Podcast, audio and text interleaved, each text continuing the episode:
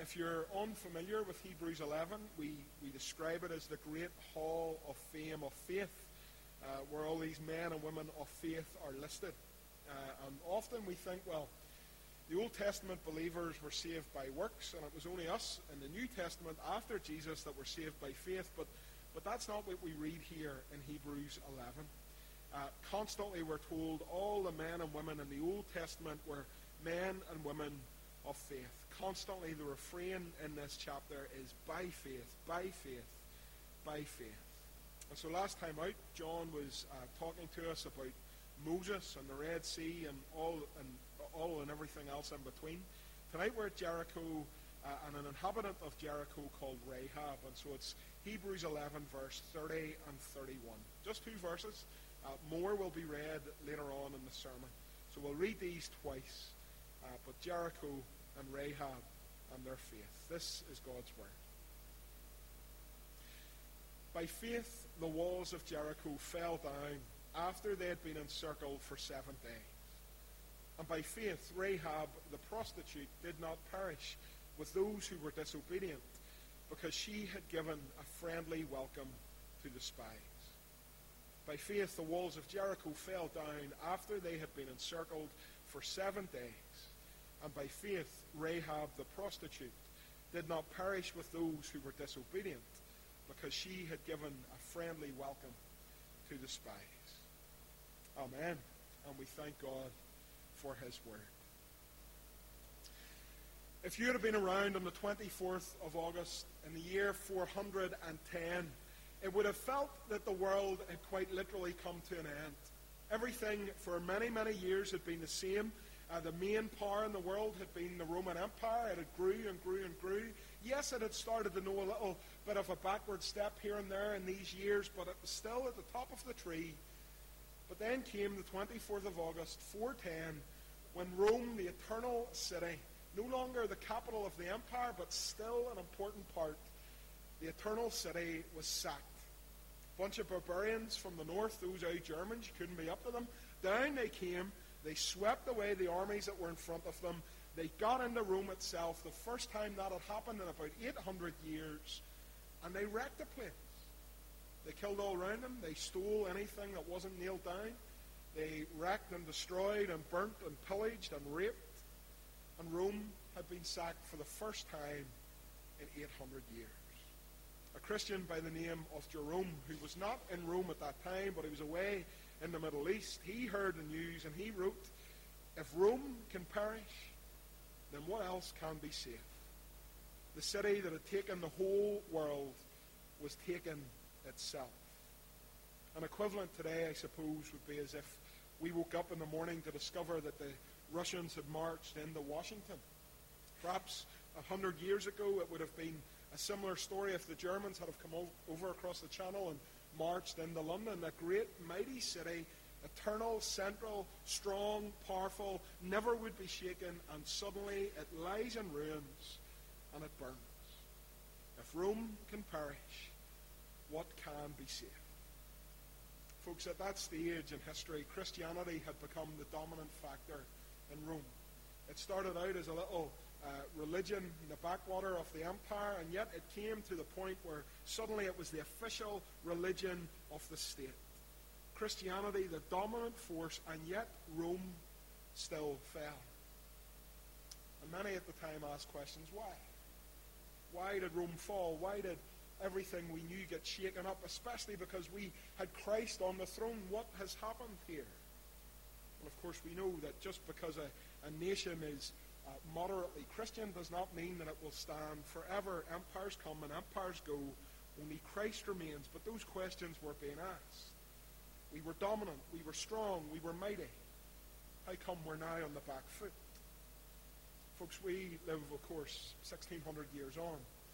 And yet I suspect for some of us, we can really sympathize with Jerome in that thought. If Rome can perish, what else can be safe?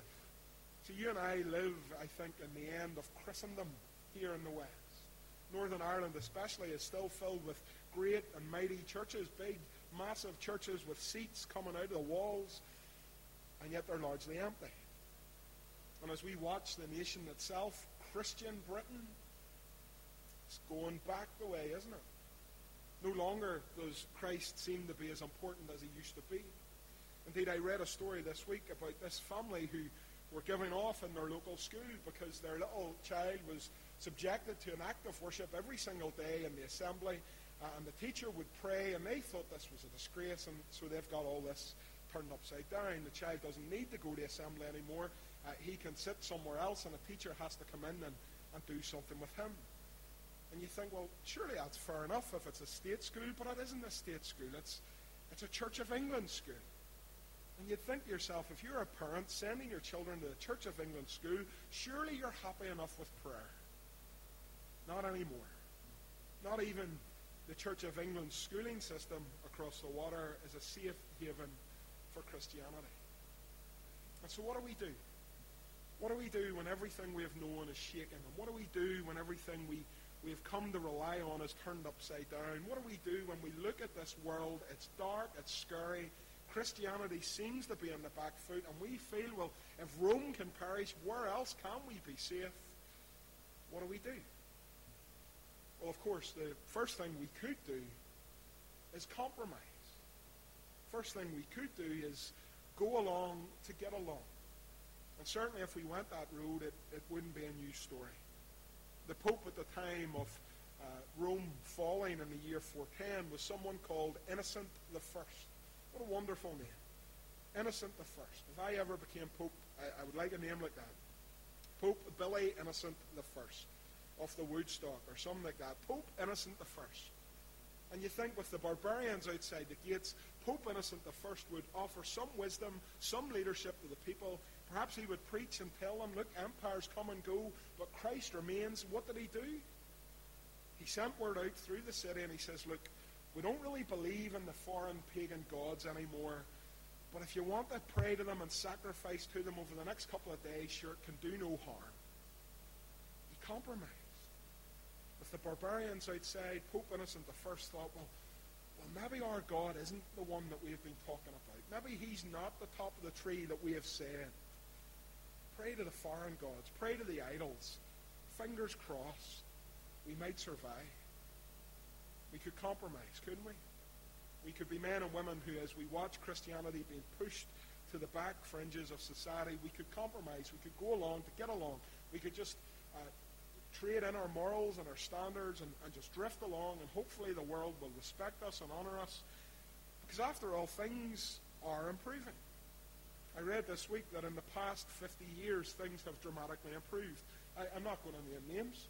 Uh, I'll not even look in their direction. I'll, I'll look over here. But there are two elderly gentlemen in the prayer meeting tonight. And as I was getting ready to lead them in the prayer time, they were giving off about the roads. I'll not name names, but they know who they are. The roads they were giving off. Wasn't like that years ago. Sure it wasn't. No, it wasn't. It wasn't. But what do you hear? In 1966, average life expectancy was only 56 years. Today, it's 72. That's good. That's a 29% increase. 50 years ago, out of every 1,000 infants born, 113 of them died before their first birthday. Today, it's only 32. That's a reduction of 72%. 50 years ago, the median income per person uh, was about £6,000. Today, it is 16. That's a 167% increase. 50 years ago, the food supply uh, was about two, uh, 2.3 thousand calories per person per day. Today, it's 2.8 thousand calories. It's 22% increase. 50 years ago, the amount of schooling you would get would be about 3.9 years. Today, it's 8.4. 115% increase. Now, today, the level of democracy is about 4.23% in the world. That's an improvement of 536% since 50 years ago. Things are pretty good as we look around this way. And things are pretty good without Christianity, it would seem. And, and so for you and me, those individuals that are still clinging on to the old ways, well, the temptation is to compromise. Because after all, everything's hunky-dory, isn't it? Well, of course it's not. Folks, as you watch this world, and you will know and it might look bright and shiny. Things on paper might seem to be getting better, but it is slowly but surely collapsing in on itself. It cannot last. It's always been that way. It's always been the case that, that no matter you could be the strongest empire in the world like Rome, or you might be a little fleeting empire like the British, but eventually it goes, it changes, it falls. As we look tonight in Hebrews 11, we think of the city of Jericho. Here's a city in the way of the people of God, a city surrounded by walls, a city that could not be shaken, could not be moved, and, and you thought to yourself, well, well, the faith is going to hit against these walls and just fall by the wayside. But of course, we know that that's not what happened. And as we read this story tonight, as we look at it and, and think about it, then I hope that it gives you confidence. See, brothers and sisters, we are living in days of darkness. We're living in days where it feels like we are on the back foot. It feels like Christianity will be swept away, and yet tonight, absolutely we need not compromise. Absolutely we can be certain that the gospel will continue and Christ remains on the throne. See, tonight it's a tale of two cities. Wasn't that Charles Dickens? I don't know. Never read. But tonight is a tale of two cities. The city of God on one hand, and the city of man on the other. And it seems that the city of man is bright and shiny and strong, never will be shaken. And it seems that the city of God is weak and lowly and despised and rejected and on its way out. But tonight, with confidence, I tell you that the city of God does not depend on the city of man. Hebrews 11 and verse 10 tells us exactly that. We've already read this weeks and weeks ago. And we read about Father Abraham that he was looking forward to the city that has foundations, whose designer and builder is God. There's our Christian hope. It isn't tied up with the empire that we live in. It's not tied up in where the border is, whether it's in the Irish Sea or a hard border across the middle of this wee island. It's not tied up on who the Pope is or who the King or Queen is or any of that. The city of God is not dependent on the city of man. We look forward to a city that has foundations, whose designer and builder is God. If you want to know what that city is going to be like, then you can skip to Revelation 21.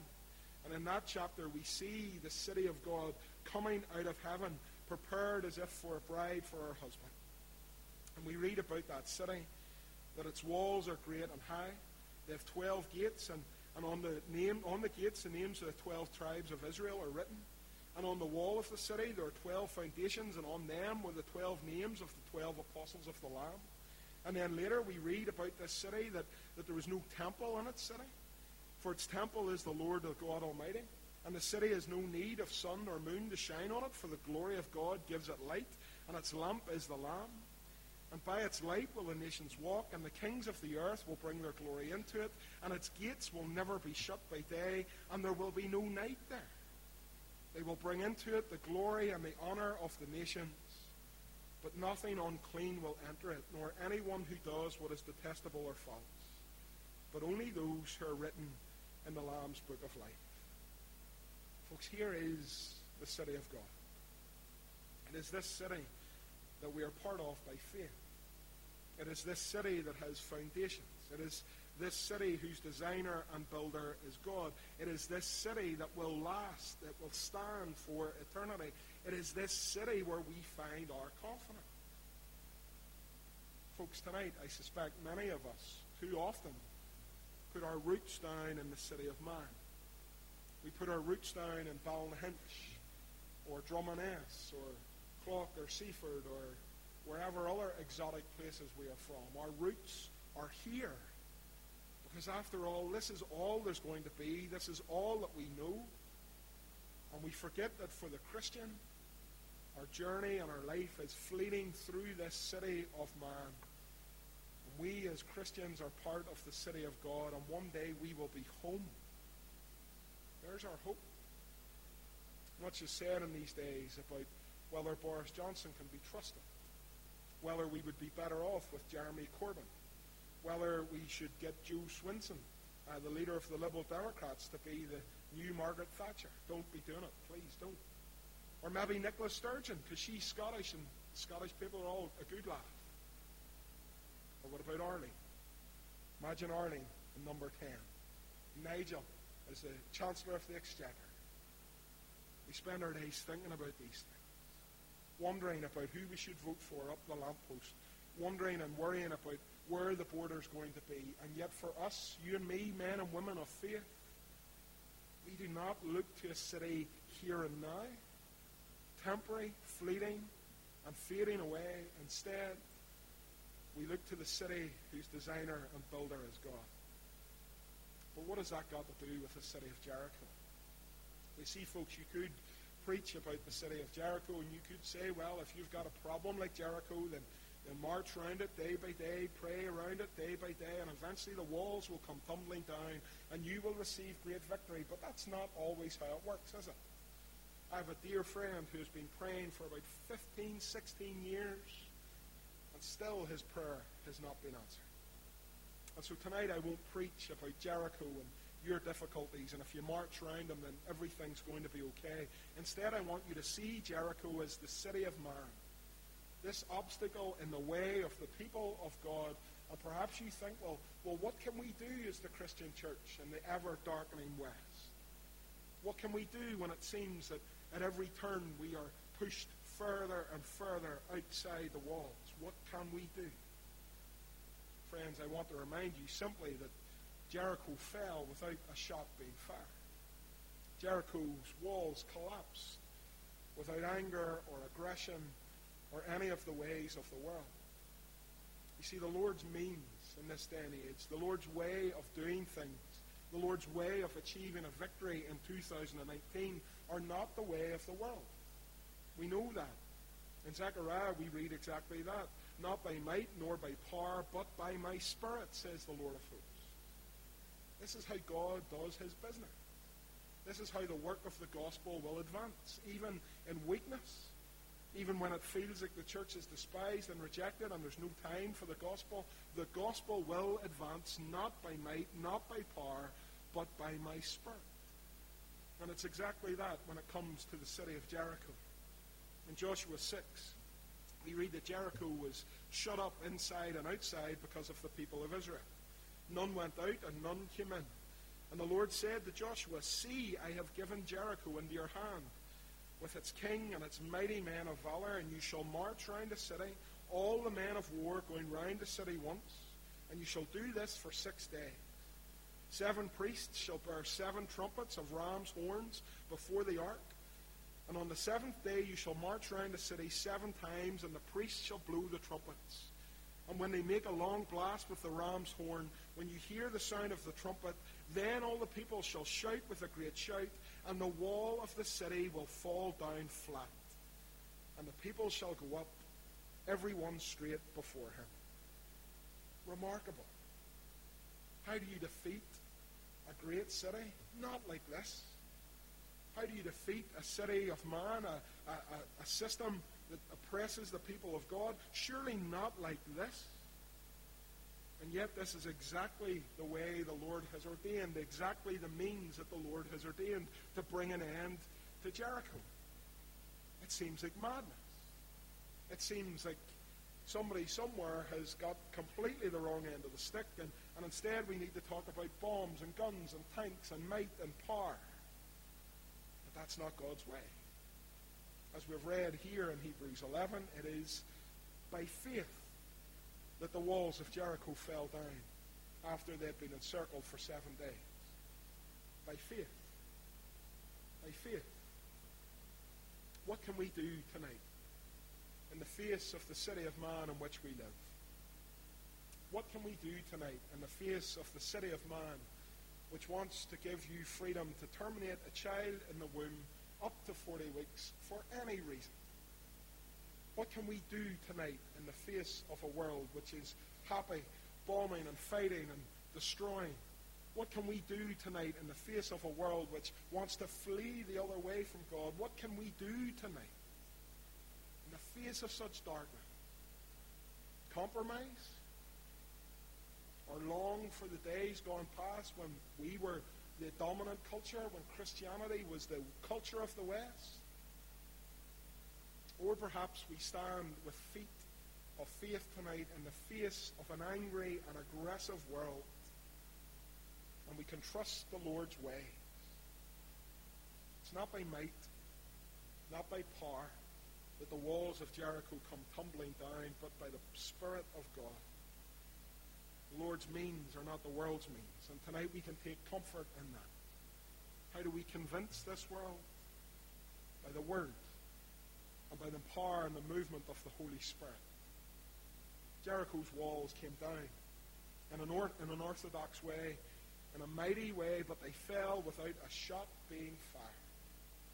And friends, tonight we take comfort in that, don't we? I hope we do. I heard an American evangelist about a couple of weeks ago was saying, if you're not on Donald Trump's side, then you're not a Christian. If you're not on Donald Trump's side, you're not a Christian. Folks, I hope you don't listen to madness like that. I hope you don't believe tripe like that. I do love the Americans. Hopefully one day I will get to live there and be a citizen there. I will happily lose my East Belfast accent when I'm living on the West Coast, living the dream. But I'll never put my faith in a president like that.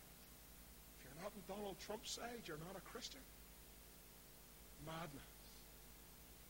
What do we do today? We look unto the Lord. We trust him by faith. And we know that the people of God will not be set adrift even in the darkest of nights. For the Lord's kingdom, the city of God is the one that will last. And the city of man will fade and collapse like Jericho. But even in the midst of the judgment that the Lord pours out upon Jericho, there's also a story of hope. The next verse in Hebrews 11 tells us about someone called Rahab. She was a prostitute. And she did not perish with those who were disobedient in Jericho because she had given a friendly welcome to the spies. One of my friends who I trained with uh, back at college was preaching about Rahab uh, when he was an assistant. And he, I'll not, well, I'll not tell you his name, uh, just in case you know him, as many people would in this wee part of the world. But he was preaching about this, and he was a, a conservative sort of fella, and he didn't really want to say that word about what Rahab did for a living. And so he had a list of about 15 words to describe what she got up to to pay her bills that didn't make him say that word. Lady of the night, a woman of loose moral fiber, you know, things like that. But we can't hide it. Paul says it here in verse 31. She was a prostitute. She was a woman in the city who the judgment of God was coming on account of people like her. And yet it was by faith that she didn't perish in Jericho. It was by faith that the God plucked her out of the city of man and brought her to live in the city of God. We know what she did for a living, but we also know that when the spies came to scout out, of the, the scout out the land, she welcomed them. And remarkably, in Joshua chapter 6, here's what we read about her.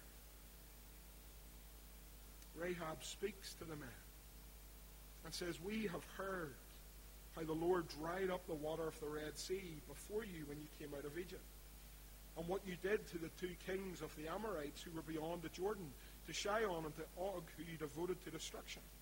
And as soon as we heard it, says Rahab, our hearts melted, and there was no spirit left in any man because of you. For the Lord your God, He is God in the heavens above and on the earth beneath.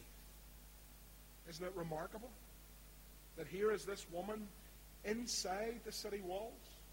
Here is this woman part of the system of the city of man. Here is this woman who is living in a way that is not God honoring, doing a job that is not God honoring. And what does she say? I heard about your God. I've heard what he's like. I've heard the stories about him. I've come to trust him. And it is by faith that Rahab the prostitute is saved. We know the amazing story, don't we? That nothing would happen to her or to her family. They would let down this scarlet cord, and so when the attack came, that her family would be safe, they would be secure.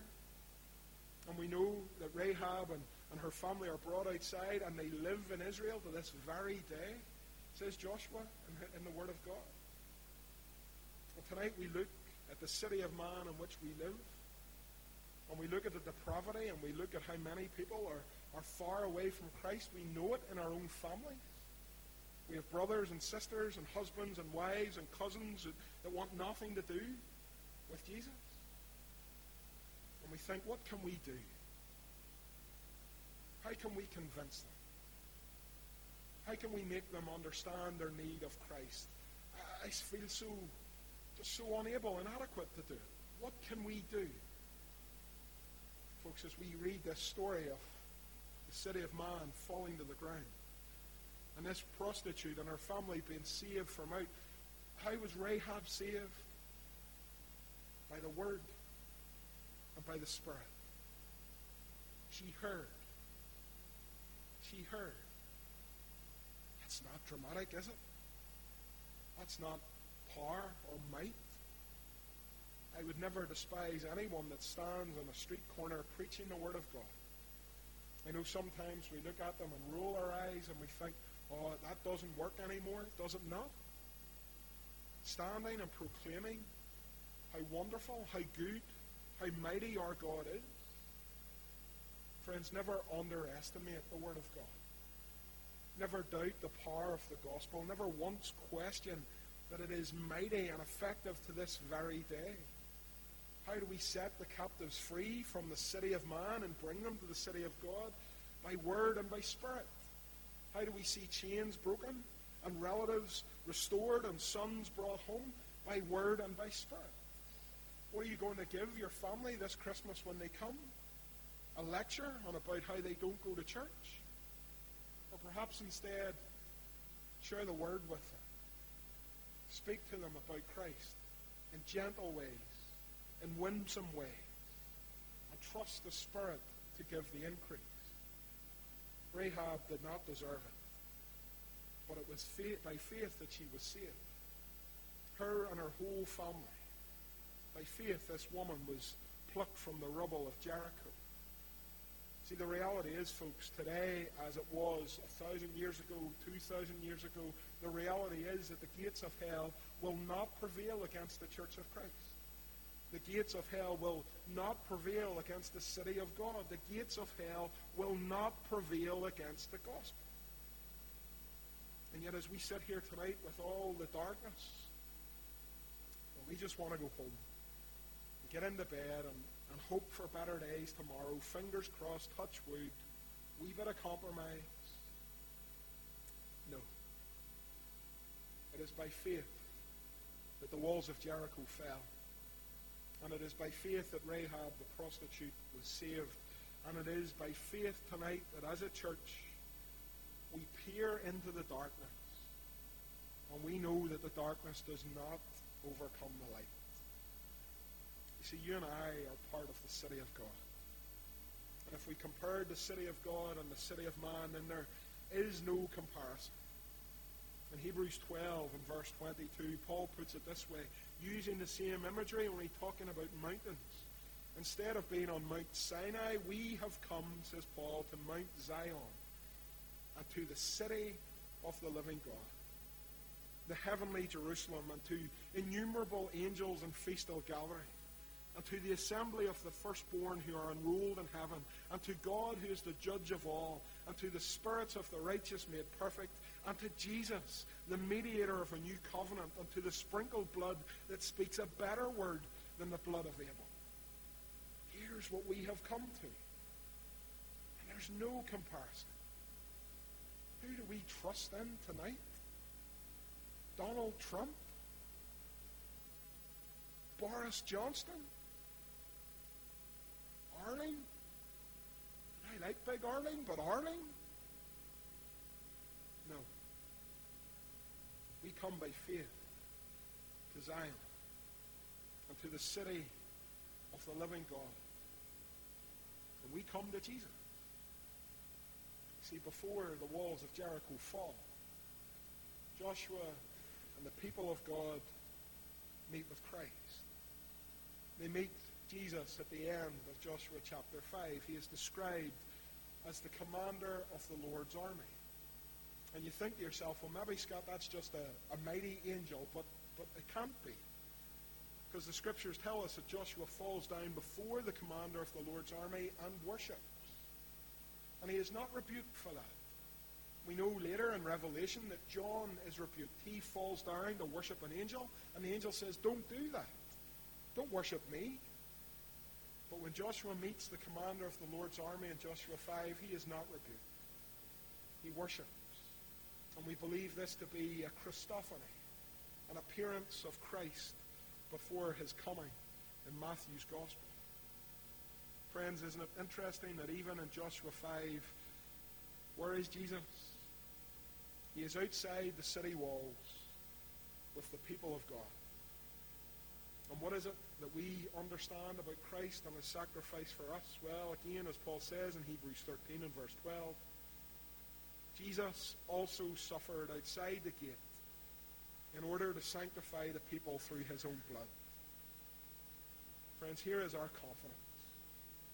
Here is our Prime Minister, our President, our King of Kings, our Lord of Lords, our Savior, outside the city of man, but about to tear down its walls.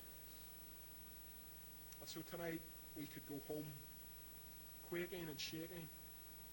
We could watch the news with panic.